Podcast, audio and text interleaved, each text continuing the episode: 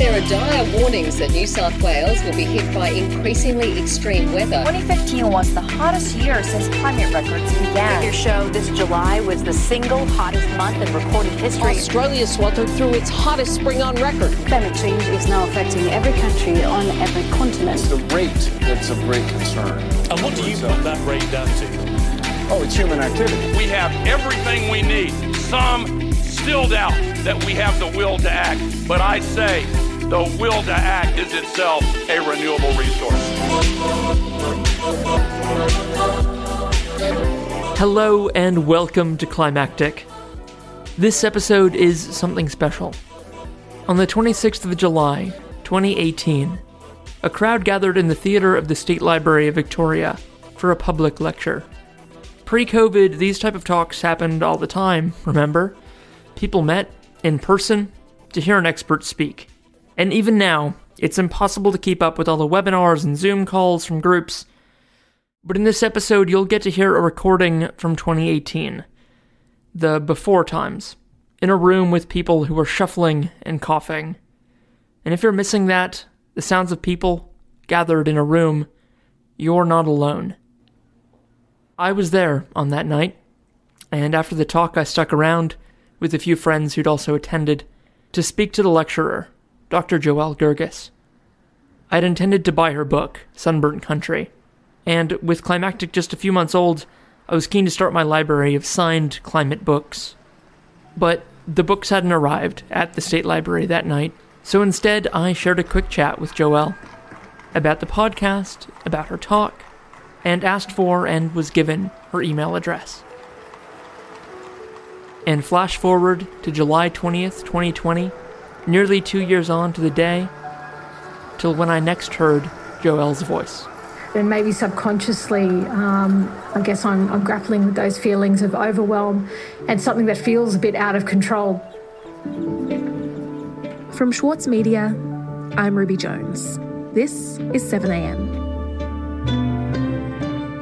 Recently, she wrote for the monthly magazine about new climate models and how the terror of what she's seeing in the science has started to invade her dreams. The new research predicts outcomes that are far worse than before. Today, Joelle Gergis on what she calls the last fork in the road.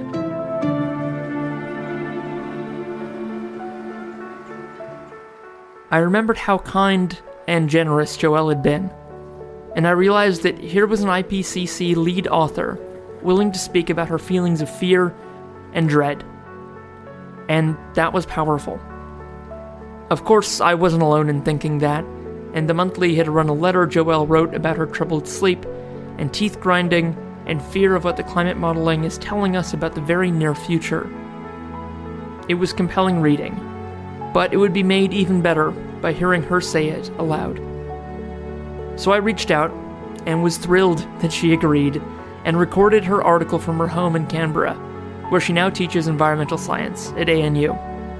You'll hear that now, but I just wanted to take the chance to thank Joelle for her kindness two years ago, after her talk at the State Library, and for giving us some of her limited time to record what follows around a full teaching load, and preparing the upcoming IPCC sixth assessment.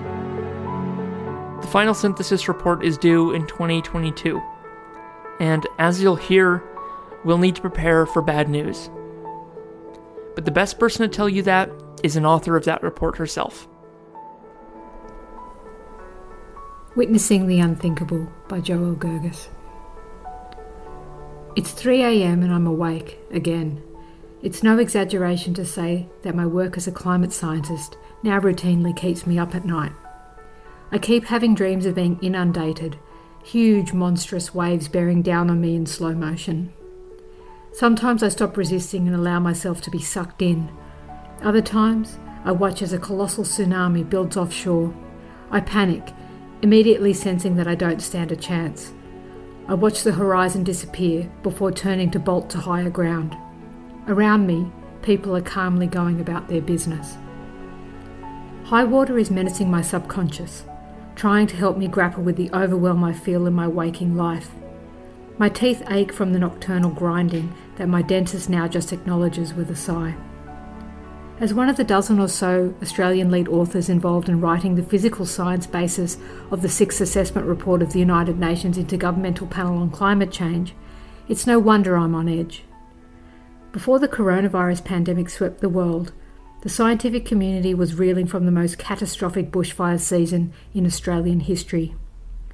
We all watched on in horror as the fires savaged our country, releasing more carbon dioxide in a single bushfire season than the country emits in an entire year.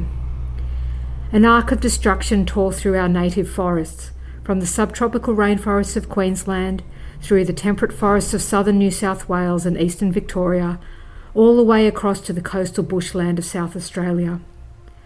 A terrifying amount of Australia's World Heritage areas were burnt, at least 80% of the Blue Mountains protected area, and 53% of the ancient Gondwanan rainforest network.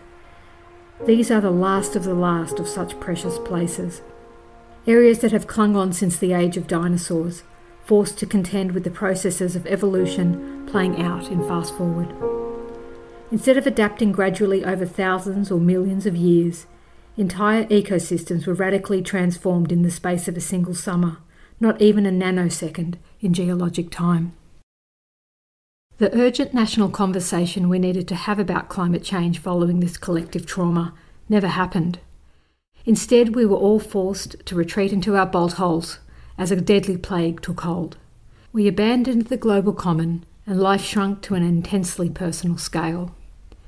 And there we have remained, in suspended animation, waiting for the health crisis to pass, for some air of normality to return to our lives. Through it all, scientists across the world have been working around the clock to progress the IPCC's monumental assessment of the global climate, a cycle that typically takes six years to complete. As part of this effort, a group of Australian scientists published an analysis of the latest generation of climate models, assessing what they are telling us about Australia's future. After years of refinements, the new models now contain significant improvements in the simulation of complex physical processes associated with clouds and convection, essentially the transfer of heat through the fluid motion of the atmosphere and the ocean. These updates have influenced estimates of what is termed climate sensitivity, a measure of the relationship between changes in carbon dioxide in the atmosphere and the corresponding level of warming. The results have provided an alarming revision of the temperature increase we thought possible, it is something IPCC scientists are grappling to understand and communicate, as it has dire implications for the feasibility of achieving the Paris Agreement targets for reducing global emissions.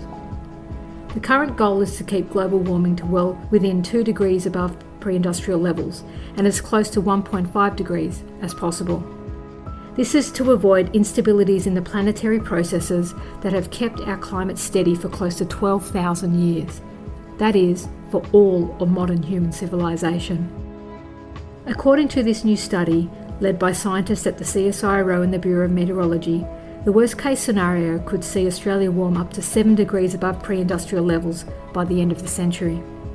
On average, the results on 20 models show a warming of 4.5 degrees with a range between 2.7 and 6.2. As two of the study's authors, Michael Grose and Julie Arblaster, noted in the conversation, the new values are a worrying possibility that no one wants, but one we must still grapple with.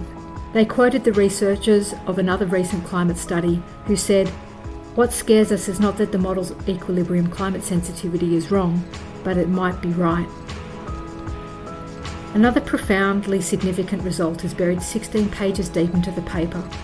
The scientists show that this revision now means that 2 degrees of global warming is likely to be reached sometime around 2040 based on our current high emissions trajectory. The implications of this are unimaginable. We may witness planetary collapse far sooner than we once thought. I was so disturbed by the new model results that I found it impossible to get back to my work. How can we not understand that life as we know it is unravelling before our eyes? That we have unleashed intergenerational warming that will be with us for millennia. If this really is the end of days, how can a climate scientist like me make the best use of the time I have left? In recent years, I've looked to brave colleagues who are becoming increasingly vocal about the climate emergency. One of the scientists I admire most is Professor Terry Hughes, one of the world's leading experts on coral reefs and our foremost authority on the Great Barrier Reef. In late March, just before the national lockdown took effect, Terry and his colleagues rushed to conduct an aerial survey of the third mass bleaching event to strike the reef since 2016. It is the first time that severe bleaching impacted upon virtually the entire range of the Great Barrier Reef, including large parts of the southern reef spared during the 2016 and 2017 events. It's hard to hide from the reality that the entire system is in an advanced state of ecological collapse. In desperation, Terry took to Twitter, sharing his experience of surveying the carnage. It's been a shitty, exhausting day on the Great Barrier Reef. I feel like an art lover wandering through the Louvre as it burns to the ground. By the end of his fieldwork, he was a broken man. I'm not sure I have the fortitude to do this again. The honesty of his despair allowed my own to crystallise into a visceral sense of dread that is deepening by the day. We have arrived at a point in human history I think of as the Great Unravelling. Recently, I shared a statistic with my climatology students as I explained the latest mass bleaching event. 99% of the world's tropical coral reefs will disappear with 2 degrees of global warming. This future no longer feels impossibly far away. It's happening before our eyes. Looking around the room, I couldn't help but feel sorry for them. They have inherited a planetary mess, yet are more distracted and disconnected from each other, themselves, and the natural world than any generation that has ever lived. As each season passes, it's painfully clear that we are witnessing the destabilisation of the Earth's climate. There are things we can still save, but it's now too late for some areas such as the Great Barrier Reef and tracts of ancient rainforest. In Australia, we wear our badge of resilience with a hefty dose of national pride. But scientists on the front line of the climate crisis understand that some things in life, once gone, can never be replaced. If the new models turn out to be right, there is no way we can adapt to the catastrophic level of warming projected for a country like Australia. Even placing the new models aside, the 2019 UN Environment Programme's Emissions Gap Report shows that a continuation of current global emission reduction policies will see the Earth's average temperature rise a staggering 3.4 to 3.9 degrees by 2100. If we continue along our current path, by any measure, we will sail past the Paris Agreement targets in a handful of decades. Some of our most precious ecosystems will never recover, including some of what was destroyed in Australia during our Black Summer. Gutted landscapes will struggle on, trying to regain some semblance of an equilibrium. But the truth is, the destruction we have unleashed will reverberate throughout the ages. We are witnessing the unthinkable, facing the unimaginable. Psychologically, Many people already sense it's the beginning of the end. But is this the end of the era of fossil fuels or life as we know it? As the planetary crisis accelerates, we must confront the reality that what we do now will forever alter the course of humanity and all life on Earth. My dreams are warning me that a metaphorical tsunami is approaching, threatening to destroy all that we hold dear. We must wake up and rush to higher ground before it is too late. Thank you, Joelle. I know you're not feeling great after that. How could you? But without taking anything from the reality that Joelle just laid out, we're not going to leave you there. No, instead, we're going to take you back to 2018 for an abridged version of that talk she gave at the State Library. Joelle is a paleoclimatologist and that field and her research into Australia's long history of climate variability is fascinating.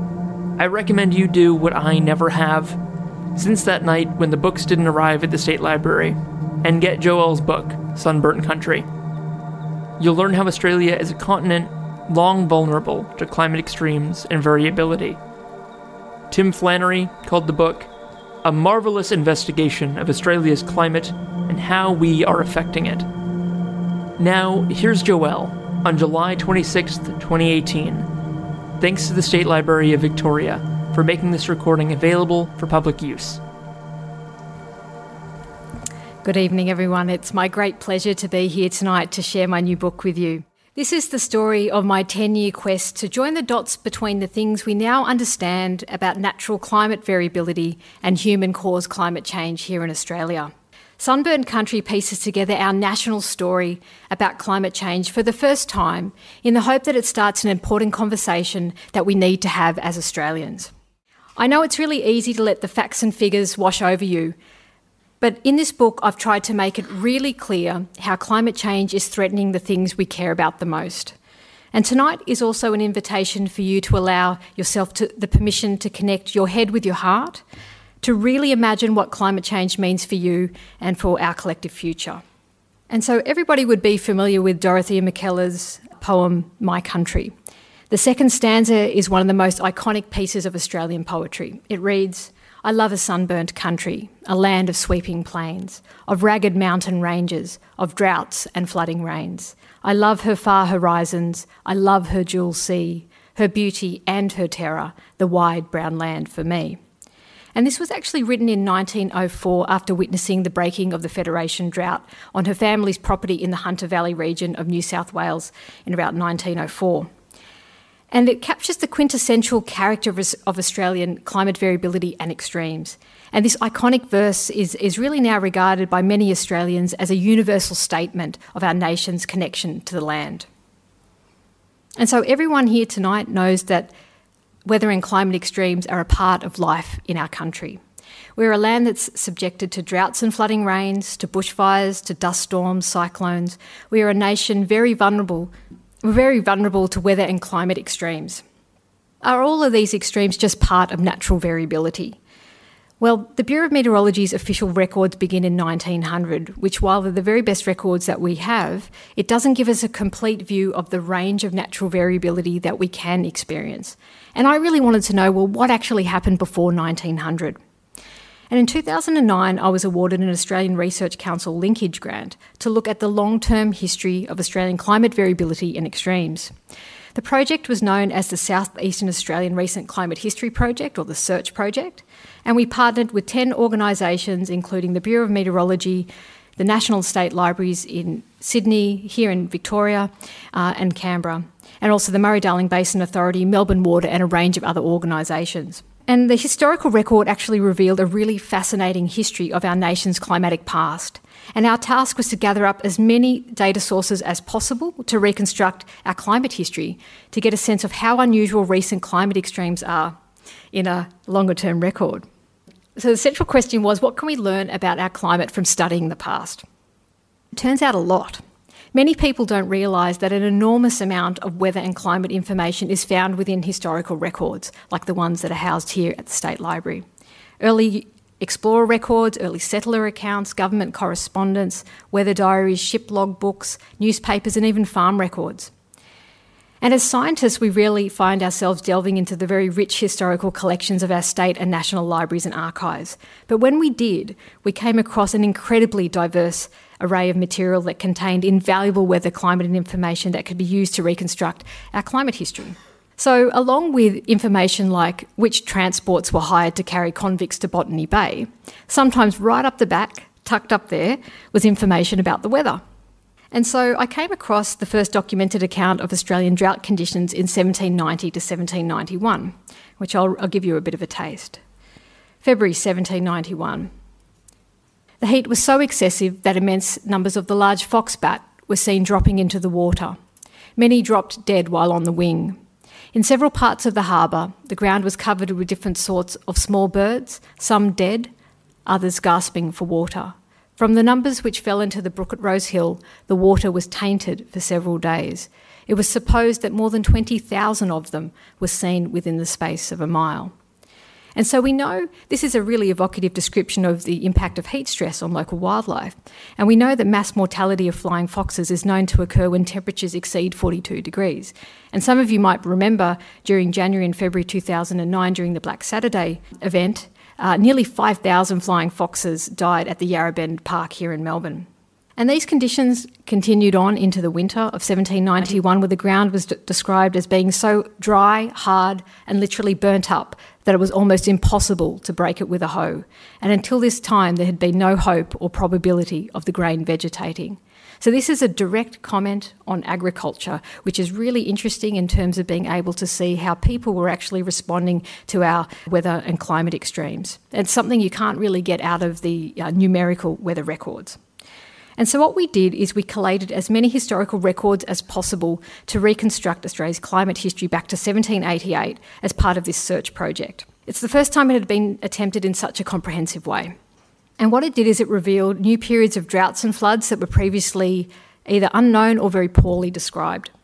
And it allowed us to look at the impacts of past climate extremes and think about our vulnerability to natural disasters. And while what we uncovered in the historical documents was really fascinating, but being scientists, we wanted to cross check our results with early weather records to see how well these narrative accounts lined up with quantitative weather observations. And in 2008, I stumbled across Australia's oldest weather record kept by William Dawes from 1788 to 1791. Remarkably, the microfilm of the journal was actually kept at the Baillieu Library at the University of Melbourne. The original is held at the Royal Society in London, which I went and saw in 2009. And it's really important record because it's one of the handful of weather records with such fine detail for that period from the southern hemisphere, which covers the late 18th century. And William Dawes took daily temperature, air pressure, wind conditions, and remarks four to six times every single day. And this record was left untouched for 220 years until I analysed the record in 2008. And the results lined up remarkably well, and so I published the work to highlight the potential of historical records in understanding contemporary climate variability and climate change. I saw this as a bit of a proof of concept study in terms of the kind of information we could get from historical records. Another gem I came across was a ship log that was kept aboard the Sirius, which was the flagship of the First Fleet. And William Bradley kept daily noon temperatures as the ships made their eight month voyage from England to Australia in 1787 to 1788. There are also reports of uh, snow as they rounded Tasmania in, in, January 1788, and very cold and wet conditions, and sails ripping and howling winds, and convicts on their knees at prayers. They really had a really hard time. The surgeon on board the Sirius said, It blew a perfect hurricane. I never before saw a sea in such a rage. But little did they know that it was really just a sign of, of things to come in terms of Australia's dramatic weather. But along with historical documents, we sometimes came across incredibly beautiful artworks like this watercolour painting of a flood on the Hawkesbury River. And our project partners uh, from the National Library, the State Library here in Victoria, and the State Library in New South Wales also sent many images and early photographs our way. And it was an opportunity to discover the stories behind the images or to bring to life the conditions described in the historical record. For example, the Great Flood of March 1806 on the Hawkesbury River destroyed property, farms, livestock, and according to newspaper reports of the time, many people lost everything that they possessed. And there were such extensive crop losses to the colony's food bowl that it reduced it to a state little short of starvation, and food had to be very severely rationed. But just like the modern day SES service, rescue operations in the early 1800s were coordinated by volunteers dedicated to helping their local communities and hundreds of people were actually rescued from rooftops or rafts floating in floodwater by rowboat, if you can imagine that. Hundreds of people taken from the rooftops. But of course, humans have been in Australia long before Europeans arrived, and the first Australians have followed intricate cycles of flowering plants and animal cues for well over 40,000 years. And this knowledge is passed on from generation to generation through stories. And an intimate knowledge of the environment really was a matter of life or death. It was used for practical purposes like tracking hunting grounds or identifying safe travelling routes as the seasons began to shift. And oral history is shared by elders with their children as they grow up experiencing their local country. And the Bureau of Meteorology have been working with a range of local communities to try and gather up these different stories to, to bring together what we do understand. And in some parts of the country, Aboriginal people recognise up to six distinct seasons, like in the Grampians region and they relate to climate features as well as environmental events such as flowering plants, uh, fruiting signals, and animal behavioural patterns.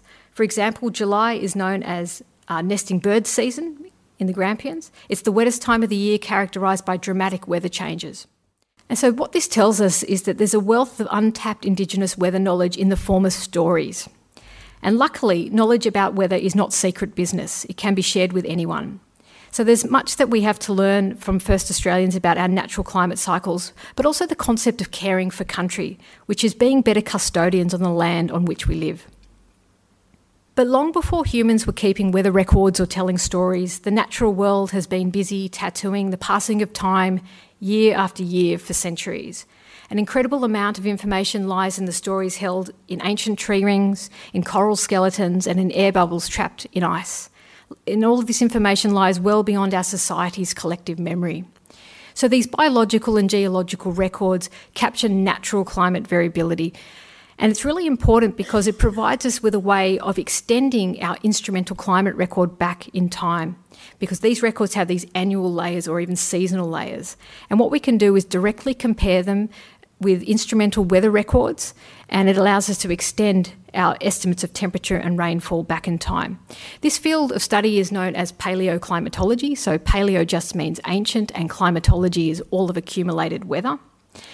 And it does what it does is provides us with estimates of pre-industrial or natural climate variability to assess recent climate extremes and their causes. And recently, I was involved in a rather large scale effort to try and consolidate all of these different records from all over the world. It was a global effort that was coordinated by a group called uh, Past Global Changes, which is run out of Switzerland. And the aim was to try and uh, consolidate all of these annually resolved uh, paleoclimate records from these different parts of the world. And I was the leader of the Australasian group, which was dealing with Australia, New Zealand, and the surrounding waters uh, from 2009 until the project ended last year. And our team at the University of Melbourne developed the region's first 1,000 year temperature reconstruction using these records. And that's what this looks like. So the black line just represents year to year temperature variations um, that we have derived from using things like tree rings, corals, and ice cores. And the red line just represents the instrumental temperatures that we see. And what we found is that the warmest 30 year period in the last thousand years occurs right at the end of the record, from 1985 to 2014, which was the last data point that we could analyse for this study. And we also looked at climate model simulations to get a sense of, well, what is causing these variations? And we found that greenhouse gases from human activity are required to reproduce the rate and the magnitude of the warming we've observed in our region since 1950. So it was one of these definitive pieces of studies, pieces of work that showed that it's no longer just natural variability. And this was quite important because up until this point, we'd just been really looking at the instrumental climate record. And for the first time, we had a very fine scale look at what the geologic record could say. And we also um, ran this using four different methods and a range of other different things. So it was quite a robust result. But to our surprise, it provoked major backlash from climate change skeptics from 2012 through to 2016. Our team received abusive emails, legal freedom of information requests for up to like four years of our email correspondence with our colleagues, hate mail, the whole works. And it actually had a really high personal toll. And it was one of those moments in my career where it was really much, very much a fork in the road. You know, the work is hard enough, but to also have that kind of uh, very difficult, I guess, working environment was one of those sort of soul searching moments where you have to have a bit of a think about what you're doing. And but thankfully, um, I had a really terrific mentor. Some of you might know Professor David Karoly, um, who who was was really terrific in terms of helping me get through that very difficult period. It wasn't all bad. so during this very difficult time associated with the temperature reconstruction, which went on and on and on for a number of years, we were very honoured to receive a major National Science Award um, some of you might have heard of the Eureka Prizes. They're considered the Oscars of Australian science, so they're a little bit of a big deal. Um, and in 2014, the Search Project won a Eureka Prize for consolidating our region's climate history using these historical documents, early weather records, and also paleoclimate records.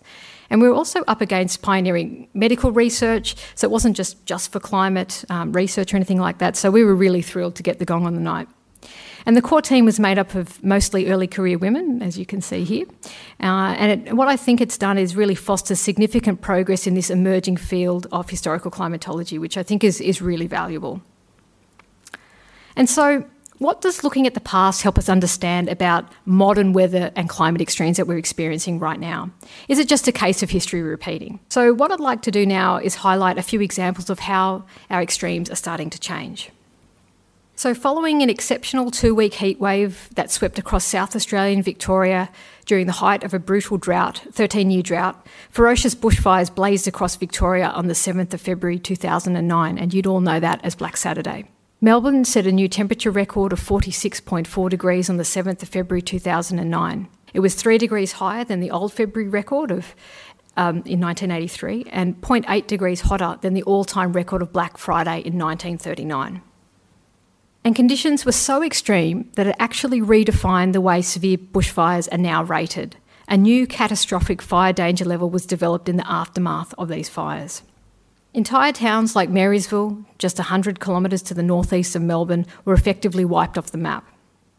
And while the fires killed 173 people and destroyed 2,000 homes, a further 374 people died in the preceding heat wave. That's more than double the number from the fires themselves, causing the state morgues to actually overflow. And I talk about this in my book. And while 173 people lost their lives during the fires, the RSPCA estimates that more than 1 million animals were incinerated during the fires. Many severely injured animals had to be put down, and habitat loss can last for some time in intensely burnt areas as trees and understory need time to recover. And so the true extent of the impacts of the Victorian bushfires on wildlife might not be known for many years. And while the Black Saturday bushfires caused over $4 billion worth of direct damage, it doesn't take into account these intangible ecological and environmental impacts that are really hard to estimate. So the loss of our wildlife doesn't really get factored in to, to these types of equations. But I'd argue that a lot of Australians would actually really value that. But interestingly, 158 years earlier, almost to the day, on the 6th of February 1851, the Black Thursday bushfires blazed across Victoria. There were reports of scorching winds, flames, smoke, and blazing cinders sweeping across the north of Melbourne, obscuring the daylight till men cried out in the fear of the day of judgment. Ashes were falling everywhere, and the wind was like a blast from a furnace. Candles had to be burnt inside the houses to see. And the people of Melbourne were so terrified by the ferocious conditions, and they actually had to flee the fires again by rowboat, which you can imagine would have been just a terrifying ordeal. And a really fantastic resource that we used from here at the State Library of Victoria were the government gazettes. And we found these really nice meteorological abstracts that we were able to go back and look at the weather conditions during this event. And we found that an area close to the quarter of the entire state of Victoria burned during the Black Thursday bushfires, which is 10 times the size of the Black Saturday fires in 2009. Yet only a maximum temperature of approximately 42 degrees was recorded in those historical weather records compared to the 46.4 degrees that we experienced on the 7th of February 2009. And perhaps it suggests that we have not seen the full extent of our natural variability, meaning that our estimation of future risk might be underestimated. And piecing together our climate history for the first time has provided an unprecedented perspective on the past and just how vulnerable Australian societies are to weather and climate extremes and have been for a really long time. And we know that Australia's warming climate has caused an increase in extreme fire weather and that the length of the fire season across large parts of the country since the 1970s. And this increase in extreme fire weather is entirely consistent with the state of the art climate change projections that are provided by the CSIRO and the Bureau of Meteorology. And while there are differences in the climate change projections for different parts of Australia, the average temperature increase across the country will typically be about 4 degrees by the end of the century based on current business as usual scenarios. The biggest changes will impact inland Australia, where up to 5.3 degrees of warming is projected under our high emissions scenario by the end of the century. It's very likely that parts of the outback will record summer temperatures over 50 degrees Celsius, making much of inland Australia increasingly uninhabitable. It also have major impacts on desert tourism in places like Uluru, which is a major contributor to the Australian economy. But extreme heat is also an issue on the coast. In the summer of 2016 2017, was the warmest on record for Sydney. It was a huge 2.8 degrees above average. For example, on the 11th of February, Richmond, in the western suburbs of Sydney, recorded a maximum temperature of 47 degrees. It's the highest February temperature ever recorded in the Sydney Basin. And based on the, the recently observed increase in, in, extreme temperatures, it's very possible that future summers in Australia's most densely, densely populated cities like Sydney and Melbourne will soar past the 50 degree mark in years to come. And so we know that Australian temperatures have increased by about one degree since Dorothea Mackellar wrote her famous poem. So, all natural variability is now occurring on the background of a warming climate. And that is really a, a take home point that I think sometimes gets a little bit overlooked. We've always had this variability, but we have this warming trend now that is, is being uh, factored into all of our climate. And the number of extreme heat days, so the warmest 1% of records experienced across Australia, are, are now happening more often, as you can see in this graph. According to the Bureau of Meteorology, seven of Australia's 10 warmest years on record have occurred since 2005. 2013 was our warmest year, followed by 2005 and 2017. And just recently, Sydney experienced its warmest April day on record, reaching 35.4 in the city and 36.8 at the airport, exceeding average temperatures for April by more than 10 degrees. And it's now possible to run climate modelling studies that compare the likelihood of an extreme event happening in a world with greenhouse gases from human activities to just to a world with just natural variability. And this scientific field is known as detection and attribution, and Australian researchers are world leaders in this emerging area of science. And recent work has shown that temperature the temperatures experienced during Australia's warmest year on record in 2013 were found to be virtually impossible to achieve without the presence of human influences on the climate system. And so, hotter temperatures lead to more evaporation, which leads to more water in the atmosphere available to fall, to fall as rain. And a warmer and wetter atmosphere causes an increase in extreme rainfall in between periods of severe drought, which has major impacts on our communities and environment. So, as the climate continues to warm, we can expect longer and hotter droughts followed by torrential deluges. And the climate conditions experienced over the past 20 years are a clear example of what can be expected. The Millennium Drought affected southeastern Australia from 1997 to 2009. It was the lowest 13 year rainfall period in the historical record. And the rainfall deficits were nearly double the previous record set during the World War II drought from 1933 to 45. It had major impacts on the Murray Darling Basin, which is Australia's food bowl, and we actually saw rivers run dry, as you can see here on the Darling River in 2006. And so while we've always had drought in Australia, our droughts are now occurring on the background of a hotter climate, making them even more even hotter than they were in the past. So Australia's average temperature has increased by 1 degree since 1910, with about 0.7 of that warming occurring since 1950. And some work we did during the search project calculated that the Murray River streamflow deficits experienced during the Millennium Drought were a 1 in 1500 year event.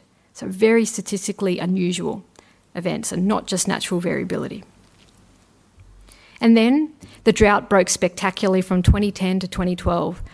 Uh, a La Nina, which brings a lot of rainfall to eastern Australia, resulted in the nation's wettest two year period on record.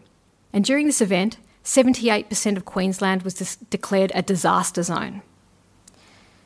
But alarmingly, history tells us that the floods of 1893 and 1974 were actually a lot worse. The Brisbane floods of February 1893 remain the worst on record for the region.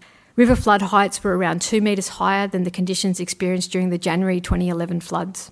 So it really is confronting to imagine what, it, what, an event of a similar magnitude to the 1893 floods would do to a city that housed close to 2.4 million people in 2016 compared with the estimated 28,000 people who lived in the area in 1893. The floods had a colossal price tag of $14 billion. It's Australia's most expensive flood disaster on record. Over 2.5 million people were affected by widespread property damage, their homes submerged in brown floodwaters for days, caking all their possessions in mud and silt. And coping with loss and change can be really psychologically very difficult. Grantham local Derek Schultz says his spirit was broken when the Queensland floods destroyed almost everything he'd ever known as home. More than one in every 10 people exposed to natural disasters are reported to develop psychological distress, with some symptoms persisting for the rest of their lives. Suicide rates in regional Australia spike during droughts, so even our toughest farmers are really suffering. And that sequence I just showed you is a very clear example of a destructive sequence of extremes from severe drought to exceptional flooding. So we had the Millennium Drought followed by record breaking La Nina rains. And what this does, it also destroys precious topsoil when torrential rain causes flash flooding instead of recharging underground aquifers. And it's very hard to recover from these back to back disasters, both financially and psychologically. And it starts to wear down the resilience of people and communities. So it's clear to me that Australia's climate has become more extreme as the planet continues to warm. So, what does this mean for future life as Australians, and, and does it even matter? Well, Australia is considered one of the most megadiverse countries on the planet, along with places like Brazil, Madagascar, and Papua New Guinea. We have the highest number of native plants and animals that are only found here and nowhere else on Earth. Our incredible environmental heritage underpins our economy through agriculture, tourism, fisheries, as well as our society's function through well-being of, of our health, our lifestyles, and also our safety. But when it comes to climate change, we are considered the most vulnerable country in the developed world. So the land of drought and flooding rains is becoming even more extreme in a warmer world. And nowhere is that clearer than off the Queensland coast. The Great Barrier Reef snakes over 2,000 kilometres along the coastline of eastern Australia and contains nearly 3,000 separate coral reefs. It's the largest living organism on the planet. It's home to the world's largest collection of corals and a stunning array of tropical fish and, and also turtle species. The Great Barrier Reef has an economic, social, and icon asset value of $56 billion, and it supports 64,000 jobs and contributed 6.4 billion to the economy in 2015-16. The Great Barrier Reef is listed as a UNESCO World Heritage Site as it is globally recognised as an area of exceptional biodiversity. David Attenborough, the great naturalist, describes it as the most beautiful natural wonder that he's ever seen in close to 65 years of documenting the natural world. And then, on the background of the world's warmest year on record, in 2016, 93% of the Great Barrier Reef bleached. 30% of the corals turned white and died from heat stress associated with high ocean temperatures. You can think of that as a marine heat wave.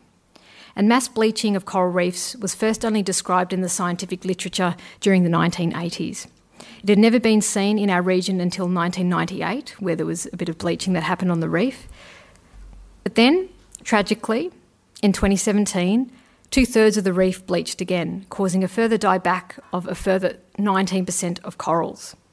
And the event holds the disturbing record of being the only back to back bleaching event in recorded history.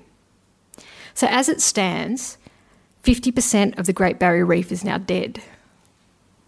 I'll say that again 50% of the Great Barrier Reef is now dead. One of the seven great natural wonders of the world is now in a terminal stage of decline. Professor Terry Hughes, director of the ARC Centre of Excellence for Coral Reef Studies, says that this mass bleaching event heralds a transformation which has altered the reef forever. And our reef will never be the same again after this event. This is a profound loss, not just for Australians, but for all of humanity. Climate modelling studies now compare the likelihood of an event like this happening in a world with greenhouse gases from human activities to a world with just natural variability. And researchers from the University of Melbourne have calculated that the 2016 mass bleaching event was made 175 times more likely because of climate change. And under business as usual greenhouse gas emissions, 99% of the world's coral reefs are predicted to bleach every single year by 2043. That's just 25 years away. Certainly within the lifetime of many people here in this audience. And another major change taking place in our coastal environment is an increase in sea level. Global sea level rise is currently underway, and in places like Western Antarctica is now considered unstoppable by some experts. At least one metre of global sea level rise is considered likely by the end of the century. But in May last year, a report came out from the US revising its physically plausible global sea level rise estimates to as much as 2 to 2.7 metres by the end of the century based on high emission scenarios. And Coastal Risk Australia have mapped inundation risks associated with a two metre sea level rise at high tide around Australia. Many of Australia's most densely populated areas will be at risk of becoming uninhabitable or subjected to an increased risk of inundation by destructive storm surges as the sea level continues to rise. Here in Victoria, Melbourne's southern suburbs of Port Melbourne, St Kilda, Docklands, and the CBD area around South Bank will be the worst affected areas, as you can see in this image. Events that used to be considered floods in our present climate will just be the new high tide in the future. And in this future, maps of the world, not just of Australia, would have to be redrawn as the sea level as the sea level rises and new rainfall and temperature patterns sculpt new landscapes and coastlines in response to a drastically altered climate. And just as a reminder, 85% of the Australian population lives on the coast. And since 1993, Australian tide gauges have shown an average rise of 2.1 to 3.1 millimetres per year, with regional impacts determined by the shape and the depth of the sea floor. At Fort Denison in Sydney, in Sydney Harbour, there's been an overall rise in sea level of more than five centimetres over the late 20th century. And while this doesn't sound like much, it means the difference between your home being safe and dry or flooded by high tides and storm surges. During a series of East Coast lows in June 2016, a storm surge caused extensive flooding and damage to coastal infrastructure from Queensland all the way down to Tasmania. And the enormous scale of, the event was also really unusual. A few hundred kilometres are more common for these types of systems, rather than vast tracts of the eastern seaboard. And although the system was only associated with a relatively moderate storm surge of around 30 centimetres in Sydney, it combined with high tide, generating damaging waves that resulted in local inundation of low lying areas and widespread erosion along the New South Wales coast. Large chunks of the beach were gouged out by huge 8 metre waves in, in Sydney's northern beaches, and some residents of Collaroy reported having 20 metres of their backyards washed away by the storms. So, as I was writing this book, it became very clear to me that we are now facing the largest intergenerational ethical challenge in human history. If we continue along our current high emissions path, global average temperatures are projected to increase between 2.6 and 4.8 degrees by the end of the century. 3 degrees is considered likely, which represents an overshooting of the upper limit of the 2 degree target set by the United Nations Paris Agreement. And this figure shows the intergenerational legacy of global warming. And so many people here in the room tonight will live to witness these changes. And if you won't be around, then it's very likely that your children or your grandchildren will inherit this apocalyptic future. The science is crystal clear. Climate change is happening right now. We are already committed to dangerous levels of climate change, and Australia is the most vulnerable nation in the developed world. Out of the 60 top emitters worldwide, Australia is ranked 57th in terms of its climate change performance index. It's ranked as a very low performing country, only ahead of Korea, Iran, and Saudi Arabia. I believe that we can do better. And what we do now will shape future life in Australia and how much will be lost for future generations. Putting the brakes on greenhouse gas emissions will help reduce the level of dangerous climate change that we actually experience. It's a little bit like addressing a treatable health condition sooner rather than later to avoid the worst case scenario. The question is do we want to leave future generations with a stable and livable climate that most of us have enjoyed? The good news is that all the technology we need to limit the amount of dangerous climate change already exists. And that surprised me as I was doing the research for this book. There's actually a clean energy revolution happening all over the world and even here in Australia. According to our clean energy regulator, more than one in five Australian households now have solar panels installed on their roof, which is the highest rate per capita in the world. Queensland is the leader in household solar, where nearly a third of households in the Sunshine State now have solar rooftops. And given that Australia is drenched in sunshine, it's actually quite insane that only 3% of the country's electricity is generated by solar energy. Huge untapped potential exists. And renewables are already creating nearly double the jobs generated by the local coal mining industry, suggesting that the tide has already turned on Australia's clean energy revolution. And there's this nice quote that I like which says, We're in the midst of a sustainability revolution that has the magnitude of the industrial revolution, but the speed of the digital revolution. Which basically says that once we decide to get behind this, we just will be away. And there are a growing number of credible studies detailing scenarios to achieve 100% reduction in Australia's greenhouse gas emissions from all sectors, not just electricity, which our government is very focused on, but also transport and agriculture. So I believe that we are witnessing a pivotal moment in human history that signals the end of the era of polluting fossil fuels and the dawn of the clean energy revolution. We just need the strength at the political level uh, to move away from fossil fuels and invest in this clean energy future. The other piece of good news is that Australia has a long history of local communities taking a stand for environmental protection and social justice. An iconic example is the fight to protect the Tasmanian wilderness areas during the late 1970s and early 1980s.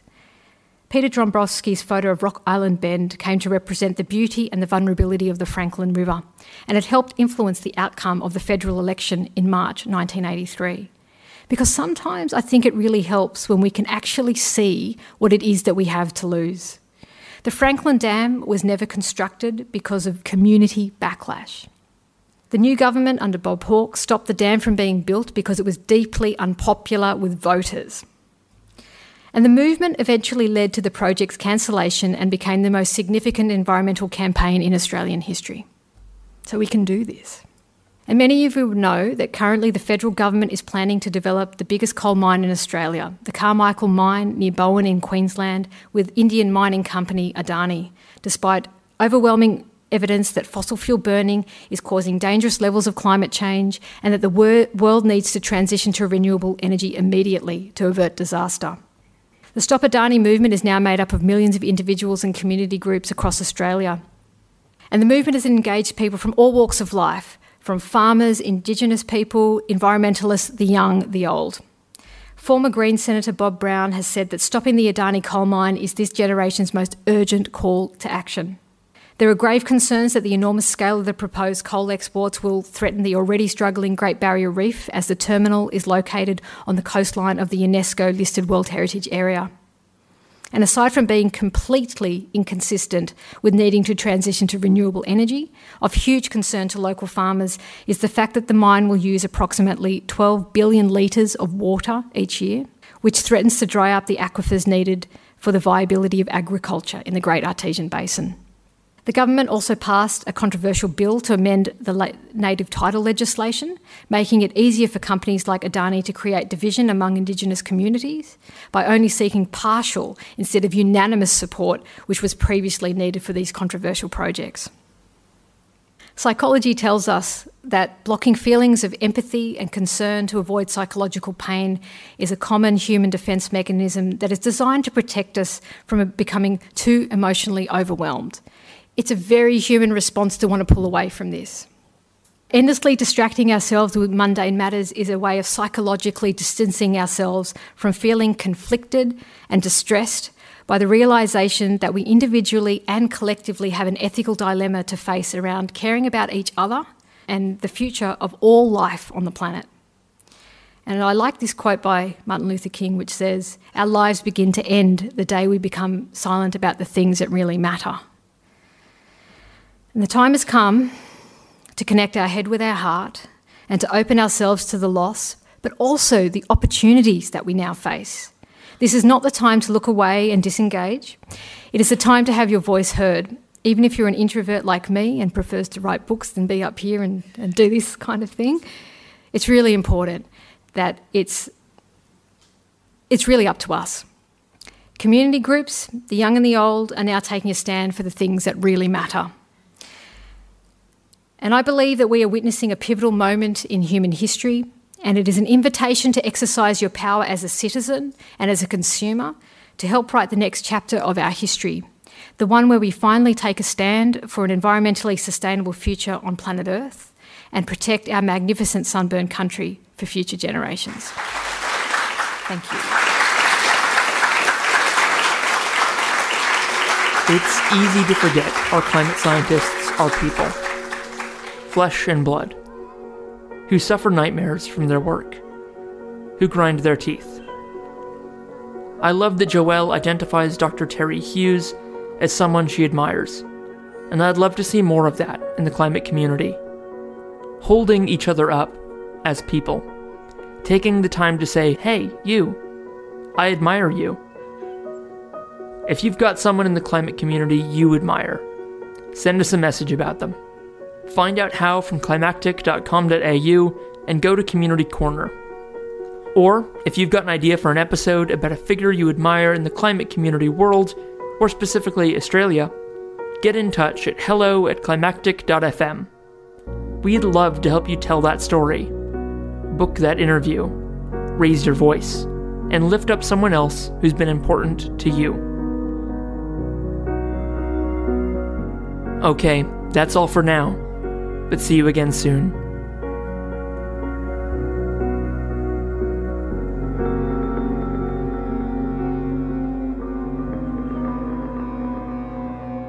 Thank you for joining us. You've been listening to Climactic, the flagship podcast of the Climactic Collective, a podcast network dedicated to lifting the voices of the climate community. You can find out more about the people behind Climactic and all the shows we produce at climactic.fm. We are a social enterprise podcast network, and we greatly appreciate your support. You can find a link to our Pozible where you can support us directly in the show notes of this episode or from our website.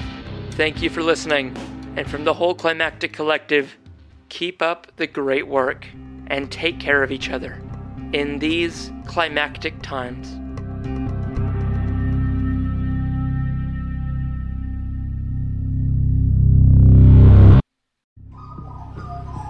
The Climactic Collective.